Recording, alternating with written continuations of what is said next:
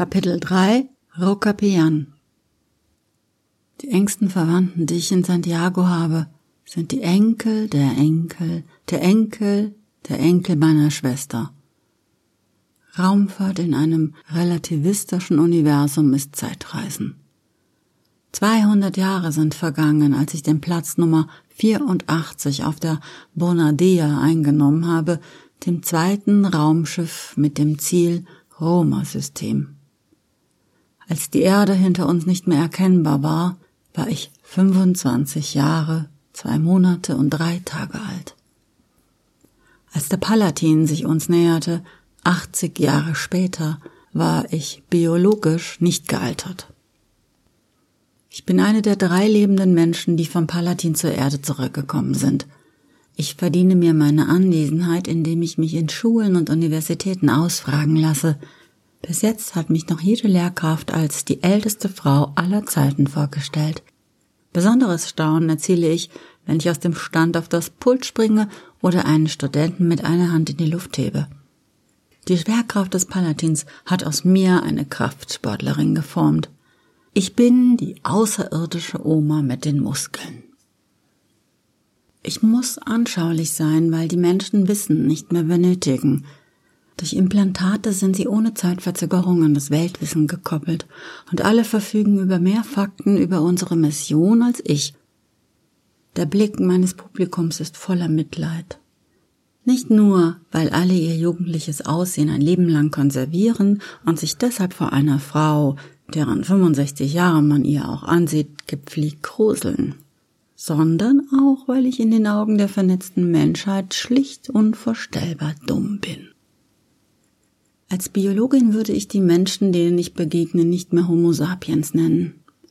Jeder besitzt die Kapazität aller analogen und digitalen Gehirne.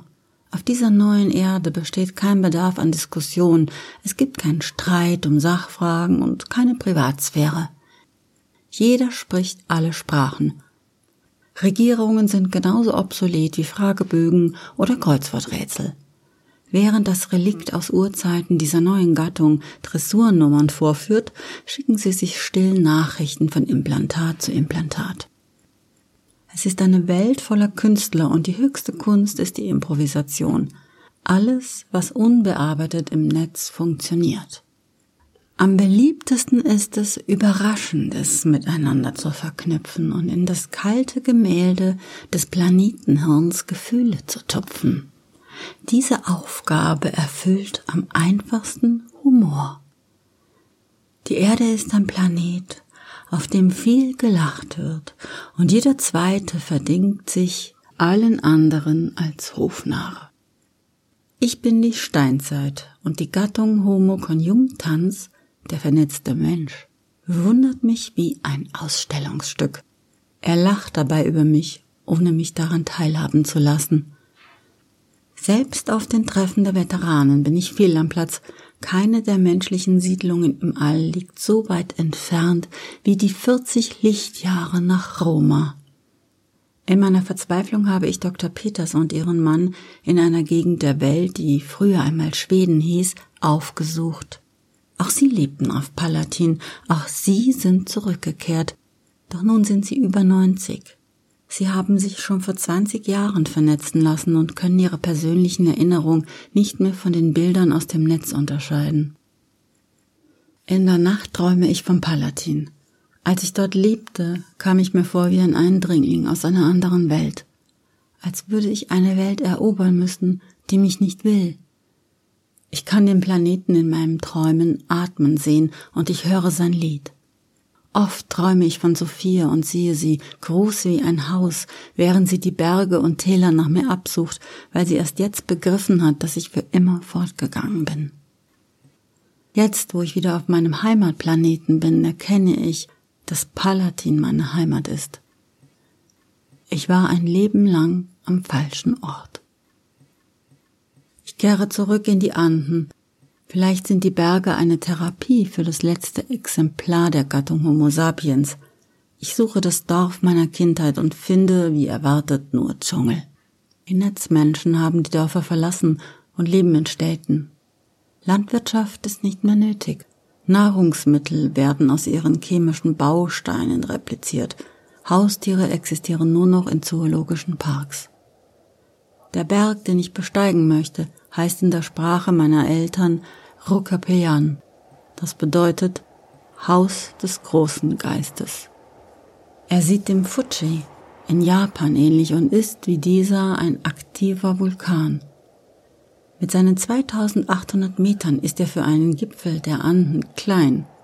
Die Höhendifferenz zu seiner Umgebung beträgt 1500 Meter, was einen großartigen Ausblick verspricht. Der erste Tag des Aufstiegs beruhigt mich, wie er hofft.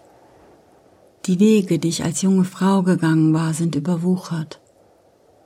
Eine Herde wilder Esel begegnet mir und bestaunt mich.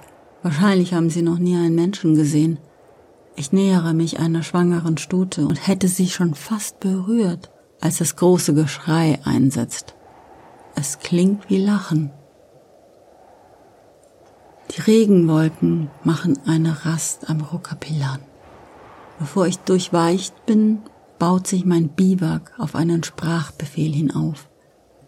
Ich habe eine bullige Tasse dabei, in die man Wasser füllt und ihr dann einfach Tee, Kaffee oder meinetwegen Brühe sagt. Schon stellt sie das Befohlene her. Die Motten setzen sich auf das kalte Flavinlicht. Alle halbe Stunde muss ich sie verscheuchen. Zum ersten Mal seit Palatin schlafe ich die Nacht durch. Traumlos.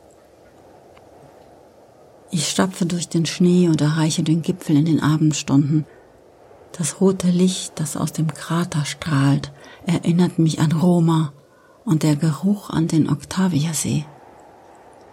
Am Rand bleibe ich im Schnee sitzen und lasse den Ausblick meine verkrampfte Seele dehnen. Mir scheint, als atmete die Erde so wie Palatin. In meiner Kindheit waren ja Bergsteiger unterwegs, doch der Homo conjunctans braucht keine eigenen Erfahrungen. Er erlebt lieber eine fremde Erinnerung und sieht und riecht und fühlt den Vulkan, wann er will. Vielleicht beim Zähneputzen oder während er einer Frau zusieht, die laut ihrer Geburtsurkunde 225 Jahre alt ist. Ich drehe mich um und blicke in den schwarzen Schlund des Berges. Gibt es einen Grund, dass er beinahe quadratisch ist? Steil fallen die schwarz gebrannten Wände ins Innere der Erde hinab. Tief unten simmert flüssiges Gestein, träge wie Haferbrei. Wenn eine Blase platzt, weht es mir Schwefel in die Nase. Ein seltsames Gefühl, im Schnee zu stehen und nur einen beherzten Schritt von dem Magma entfernt, lebendig zu sein. Der Sturz könnte drei Sekunden dauern, dann wäre mein Leben mit einem Schlag vorbei. Tausend Grad Hitze ließen den Körper sofort verdampfen, nur die Knochen glühten kurz, während sie versenkten. Ein kleiner Schritt nur. Verzweiflung. Bist du verzweifelt, Dori? Das ist Sophia. Da steht Sophia. Sie wirkt kleiner als auf Palatin, aber sie ist immer noch ein Gaxo. Ein Riesenwesen, welches auf der Erde nicht vorkommt. Du bist nicht hier, ich, ich bilde mir das nur ein, dass du da bist. Mein Unbewusstes hat dich hier auf diesem Vulkan inszeniert. Vorsichtig nähert sich ihre Hand meinem Gesicht, wie damals, als sie mir sanft die Nase stupste. Ich schließe die Augen vor Vorfreude, doch sie schubst meine Schulter an und sagt, Du bist's. Dann pfeift sie.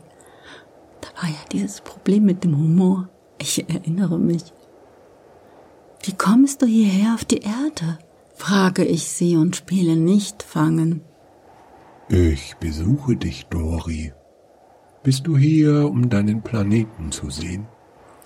Ja, sicher. Du weißt ja, ich liebe die Berge. Aber wie bist du hierher gekommen? Äh, ich bin geflogen. Wie Ikarus. Du bist 40 Lichtjahre geflogen, Sophie? Sicher, das ist nicht weit. Ich gaffe das Wesen vor mir an, während mein Verstand ihre Anwesenheit wissenschaftlich zu erklären versucht. Es macht keinen Sinn. Dann erst schwappt die Freude über mich und ich laufe los und umarme ihr rechtes Bein. Im Moment der Berührung ändert sich in Sophie die Dichte und das Bein fühlt sich an wie ein menschliches. Sie nimmt mich in eine ihrer Hände und hält mich vor ihre Augen. Ich frage, warum bist du so klein geworden? Bin ich? Das liegt wahrscheinlich an dem Luftdruck hier auf der Erde. Wir steigen gemeinsam ab und erreichen erst in der Nacht die Ebene. Das Biwak baut sich auf, aber ich möchte nicht schlafen. Sophia sucht und findet einen Platz, um sich zu setzen, ohne Tiere oder Pflanzen zu zerquetschen. Wir unterhalten uns. Wie gefällt dir die Erde, Sophie? Die Erde gefällt mir gut. Viel Leben. Es geht ihr wieder besser. Ich mag das viele Wasser besonders. Wasser ist gut. Ja, für dich auch. Das war auf Palatin knapper. Wie gefällt denn dir die Erde, Dori? Mir. Nun, sie ist mein Heimatplanet. Wir Menschen haben uns hier entwickelt, also bin ich am besten auf die Lebensumstände der Erde angepasst, vermute ich. Und, naja, du weißt ja, wie das mit der Heimat ist. Nein, weiß ich nicht. Wie ist das mit der Heimat? Das ist immer eine Hassliebe. Man liebt sie, aber man hasst sie gleichzeitig. Einverständnis, so wie deine Eltern. Ja, so etwa. Also hasst du die Erde? Auch, aber sie hat sich verändert in 200 Jahren. Die Menschen sind nicht mehr so, wie sie waren, als ich aufgebrochen bin in deine Heimat. Ich gehöre hier nicht mehr her. Ich passe hier mittlerweile weniger her als auf Palatin. Warum kehrst du nicht zurück? Das kann ich mir nicht leisten. Und ich kann ja nicht fliegen, so wie du oder Icarus. Dann fliegen wir gemeinsam. Du kannst in mir sein und wir fliegen nach Palatin. Das geht? Sicher? Wollen wir? Als ich mich nackt ausgezogen habe, nimmt Sophia mich in ihre Hände und schiebt mich in ihren gasförmigen Körper. Schwerelos schwebe ich in ihr. Ich halte aus Angst die Luft an, bis ich fast platze. Dann atme ich schnappend ein. Ich atme Sophia ein. Sie fliegt. Der Vulkan unter uns ist nur noch ein kleiner roter Leuchtpunkt. Wir fliegen. Ich fliege. Ich sehe, dass die Erde atmet. Ich hatte mich nicht getäuscht. Ich erinnere mich, wie sie ein Ball aus Magma war und ein anderer Planet mit ihr kollidierte und die Wächter sie bewahrten. Ich habe alle Erinnerungen von Sophia und sie alle von mir.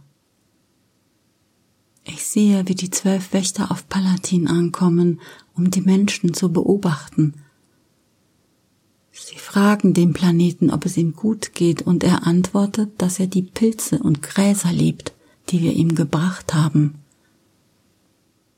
Ich sehe, wie sich mein Körper auflöst. Erst die Haut, dann die Muskeln. Sie werden zu Gas und von den blauen und roten Bällen verteilt. Ich fürchte mich nicht.